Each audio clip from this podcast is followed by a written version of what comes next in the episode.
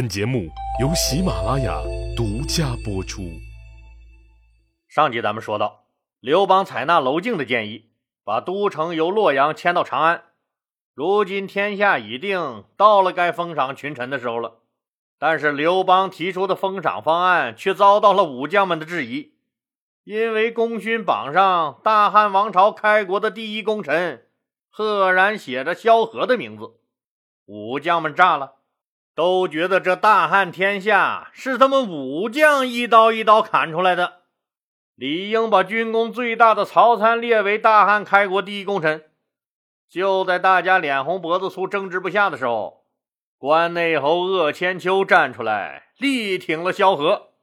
他告诉大家，曹参是军功卓著，但他所立的都是一时之功，对大汉王朝来说。萧何所立的才是万世之功，怎么能让一时的功劳凌驾在万世的功勋之上呢？刘邦也适时插了句嘴，告诉大家，在兵源最紧张的时候，人家萧何把自己几十口子家人族人那都派来支援前线了。这种毫不利己、专门立国的行为，就是我们当前新时期最该提倡的。刘老大越说越激动，再次下旨：萧何劳苦功高，再加封两千户食邑，并赐萧何带剑履上殿，入朝不屈。这是个啥意思呀？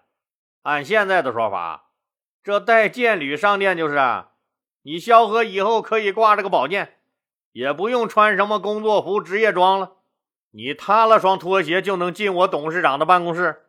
那入朝不屈就是啊，你进了办公楼，你不用按照礼仪跑着小碎步，你按你正常的步子走就行。同时下旨，关内侯鄂千秋晋升为列侯，赐两千户食邑。那些武将大佬们，那再一次呲牙咧嘴的凌乱在风中了。萧何和曹参之争平定下来以后，刘邦又招来了张良，让他自己选一块封地。准备封给他三万户食邑。从张良被封的这个数字，咱们能看到啥？刘老大最器重、最感激、最偏爱的人，那还是人家张良。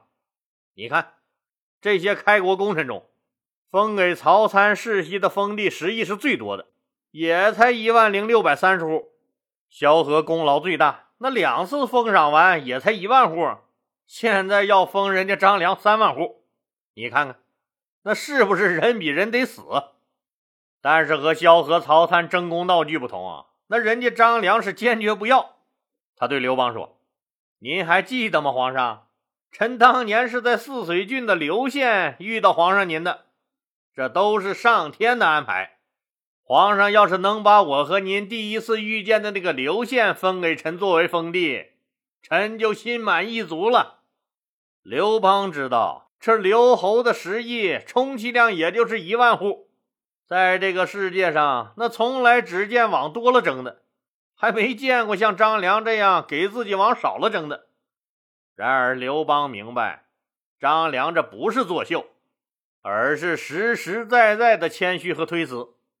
接着，张良又对刘邦说：“现在暴秦已亡，大汉已经慢慢走向正规。”我仅凭三寸不烂之舌就做了帝王之师，实在有愧。现在又被您封为了刘侯，我已经是非常满足了。陛下，您也知道，臣体弱多病，这么多年来一直就是凭着毅力在坚持着。现在天下也平定了，臣就申请回家养养病，和赤松子老神仙。结伴去游历祖国的名山大川，万望陛下您能批准。那张良说的这个赤松子是谁呀？就是张良他们这个行当说专门辅佐帝王、给帝王当老师行业的老祖宗。刘邦当然知道了，追随神仙周游世界是假，张良这是想功成身退了。刘邦当然不想放张良走了，那时候又没个手机啥的。张良一旦走了，可就再也找不回来了。刘邦告诉张良：“天下初定，还有好多大事要请教先生，万望不要离开。安抚好张良以后，刘邦又把陈平叫来谈话。因为陈平的祖籍是阳武县户友乡，所以刘邦这次准备把陈平的家乡整个封赏给他。陈平听说要把他封为护友侯，赶紧跪下奏道：“臣那点雕虫小技，实在不算立功。陛下待臣已经情深意重了，还请陛下把这荣誉封给别人吧。”朕几次都是用你的计谋才战胜强敌的，怎么说你不是立功？陛下，要是当年没有魏无知的引荐，臣哪有给您效力的机会呀？刘邦听明白了，陈平这是不想吃独食啊，那顺便想拉兄弟魏无知一把。魏无知，我自然会赏赐他，你就安心做你的侯爷吧。陈平谢恩告退。几天后的一个风和日丽、万里无云、天边飘着几朵小黑云的下午，汉朝第一届英雄大会及第一批参战人员表彰大会，在广大人民群众，特别是立有大功的同志们的殷切期盼和或明或暗的要求下，顺利召开。刘邦亲自致了开幕词，接着就是最激动人心的时刻——大汉王朝功勋评定委员会主任。宣布了第一批拟封赏人员的名单：萧何封为撮侯，十亿一万户；曹参封为平阳侯，十亿一万零六百三十户；周勃封为绛侯，十亿八千一百户；樊哙封为武阳侯，十亿五千户；郦商封为曲周侯，十亿四千八百户；西捐封为鲁侯，十亿四千八百户。夏侯婴封为汝阴侯，十亿六千九百户；傅宽封为阳陵侯，十亿两千六百户；灌婴封为影阴侯，十亿五千户；晋西封为信武侯，十亿五千三百户；王陵封为安国侯，十亿五千户；陈平封为户友侯，十亿五千户；柴武封为基普侯，十亿两千户。王熙封为青阳侯，十亿两千二百户；薛欧封为广平侯，十亿四千五百户；周昌封为分阴侯，十亿两千八百户；丁富封为阳都侯，十亿七千八百户；重达封为曲城侯，十亿四千户；陈英封为唐义侯，十亿一千八百户；大兄哥吕哲也被封为了周吕侯。小舅子吕氏之也被封为了建成侯，任敖被封为曲阿侯。第一批封赏人员名单宣读完后，功勋评定委员会随即宣布，其他人员待审定功勋后再行封赏。受奖人员依次上台，戴了大红花，领了荣誉证书，接受了大家的祝贺。冠英代表受勋人员感谢了所有人，并向刘老大表了决心和信心。最后，刘皇帝进行了总结性的发言。首先，他对本次受勋人员表示了祝贺，告诫获得荣誉的同志们要戒骄戒躁，不负祖国和人民的更高期望。在革命取得胜利的今天，在你们已经功成名就时，尤其要警惕和克服现在流行的一种叫暴发户综合症的病。放弃暴发户思想，还是要脚踏实地、踏踏实实的工作。你们虽然取得了一些成绩，这是祖国和人民培养的结果，绝不能做新时期的四狗干部。底下坐在前排的那些老帅们窃窃私语：“领导刚才说啥干部？我我听着好像说是是什么？”狗干部，四四四只狗。刘邦接下来给他们解释了什么是新时期我们要坚决抵制的四狗干部，那就是对待上级像哈巴狗，对待下级像狼狗，对待利益像疯狗，对待女性像公狗。下一步，我们马上开展整风运动，重点就是整治四狗干部。大家要引以为戒。立国之初，我们领导干部更要增强政治敏锐性和政治鉴别力。新的起点，新的征程，需要我们全体人民共同去努力拼搏。一代人终将老去，但总有人正年轻。奋勇吧，后生们！大会在热烈的掌声中胜利闭幕。经过这次封赏以后，人心渐渐安定下来，大汉王朝基本算是定了型了，开始在小康之路上撒丫子狂奔。当然了，像刘邦这样的帝王，那自然是家大业大，屁事贼多。国事家事一大堆，家事还可以缓一缓，无非就是后宫里老板娘吕雉看这个戚夫人这个长期霸占自己男人的最牛小三不顺眼呗，那俩人处处闹别扭罢了。还有一些不开眼的小妃子们也跟着争风吃醋，那直接就被吕雉拿下了。国事可都是关系到江山社稷的大事啊，他马虎不得呀。这天下基本安定了。汉王朝也逐渐走向了正轨，怎样能保证王朝长治久安，就提上了日程了。作为开国君主，他可是马上奔六的人了，他得为他的王朝江山永固做长远的打算。虽然韩信兵权被夺，也被赶出了根基牢固的齐国，潜藏在自己心里最大的威胁没了，但是还有一些人，他不能掉以轻心。项羽虽然是死了。可是当年大耳雷子就跟不要钱似的，玩命往自己脸上招呼的项羽那几个小弟，那季布、钟离昧他们至今还下落不明。这些个恐怖分子，以他们的威望，在民间忽悠些个不知深浅的老百姓，那还是能做到的。可别像当年自己一样，那一激动就带着小弟上了芒砀山，这可是社会不稳定因素。他们要是哪天也一冲动，振臂一呼。召集些亡命之徒占山为王，那专和我朝廷作对，情况可就糟了。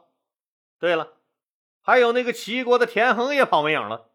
虽然田横跟他刘老大并没有什么恩怨，但他在齐国根深蒂固，人脉极广，号召力极大。若不加以控制，始终是心腹大患。刘邦敏锐的政治天赋告诉他：要么除掉这些人，要么把他们控制起来。总而言之，言而总之，那是绝对不能让他们藏在自己看不到的地方。就别说当年荆轲刺秦王那一幕，还总在眼前晃悠。自己的兄弟张良让那个沧海大力士怒砸秦始皇那一铁锤，不是更历历在目吗？每每想起来，自己都是一身冷汗。要是哪天这些躲在暗处的家伙们也在背后打个黑枪、放个冷箭啥的，那自己的日子就不好过了。所以必须先下手为强。大汉王朝在全国范围内下达了总通缉令，撒下天罗地网，是将恐怖分子一网打尽。最先暴露行踪的是那个田横。老李以前说过。那本来利基和他田横、田广已经谈好了两国结盟的条件了，就等刘老大在协议上盖个红戳戳就生效了。结果韩信劈头盖脸的一路打来，气得田横把利基扔到开水锅里做了水煮肉，自己战败南下，也投了彭越。彭越被封王以后，田横也怕彭越割了自己的脑袋去讨好刘邦，也就忙不迭的带着自己几个亲信逃了。一直逃到东海边上，发现了一个开满桃花、很隐秘、世外桃源般的小岛，就和亲信们上了岛。别看田横打仗差点意思，那为人可是极为豪爽。当然了，想不豪爽都不行。人特傻，钱特多。时间一长，江湖上一些英雄豪杰都慕名汇集到了这个小岛上，纷纷投到了他的名下。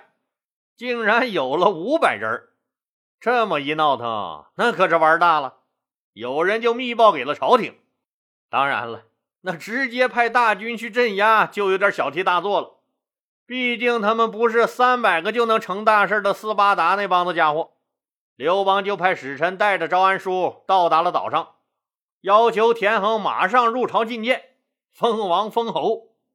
田横在岛上活得有滋有味儿，那快乐的跟神仙似的，怎么可能愿意跟使臣回去？就找了个借口，说我当年煮了骊姬，现在他弟弟郦商可是你们的大干部，自己肯定要遭到郦商的报复，所以不敢回去。使者回去和刘邦一汇报，刘邦就叫来郦商打了招呼：“那个田横要来了，你小子可千万别冲动啊！国事为重。”郦商虽然恨不得生吃了田横的肉，但皇命难违呀，也只能是表面上先答应下来这事儿，琢磨着过一段时间打他一闷棍，这个自己拿手啊。刘邦就再次派使者来招安田横。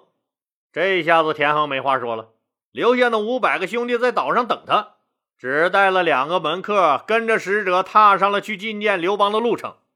一想着自己这个世代的王公贵族没有建功立业，而人家刘邦一个泥腿子却荣登了帝位，让我卑躬屈膝去跪舔刘邦，我怎么有勇气低下高贵的头？再说了。那一脸老褶子的刘邦有真话吗？什么给我封官啊？还不就是为了把我控制起来吗？算了吧，以后死了都没法见祖宗。在离刘邦三十里地儿的地方，田横做出了人生的最后一个决定，他自刎而死。刘邦见到田横的头颅，心里是一阵哀怜。没想到一世枭雄的田横会以这样的方式结束自己的一生。既然田横你做了自己该做的事儿，让我省了心，那我也好好让你安安心。刘邦下令以王的规格厚葬田横。两个跟来的门客在给田横送完葬、哭完灵后，就在田横的墓旁挖了两个小坑。挖好后，躺进坑里，也双双自杀身亡了。刘邦一见田横的门客竟然这么忠心，害怕了。怎么的呢？岛上还有五百个人呢，看这意思呀，这些人可都是敢玩命的，必须遣散或除掉。于是那个使者又上了一次桃花岛，对留在岛上的人说：“田横已经被我们老大封为王了。”现在召你们去报效朝廷，咱们麻溜的赶快走，就将田横的这五百门客骗到了长安。这些人一到长安，就听说了田横已死的消息。这五百人在磅礴的大雨中去田横的坟前大哭了一场后，没有一个人选择离开，他们都纷纷拔出佩剑，在田横墓前集体自杀了。他们很渺小。甚至于没有人知道他们的名字，但是他们却又很伟大。他们不是智商欠费的什么脑残粉儿，他们是在用自己的实际行动来诠释什么叫做忠诚。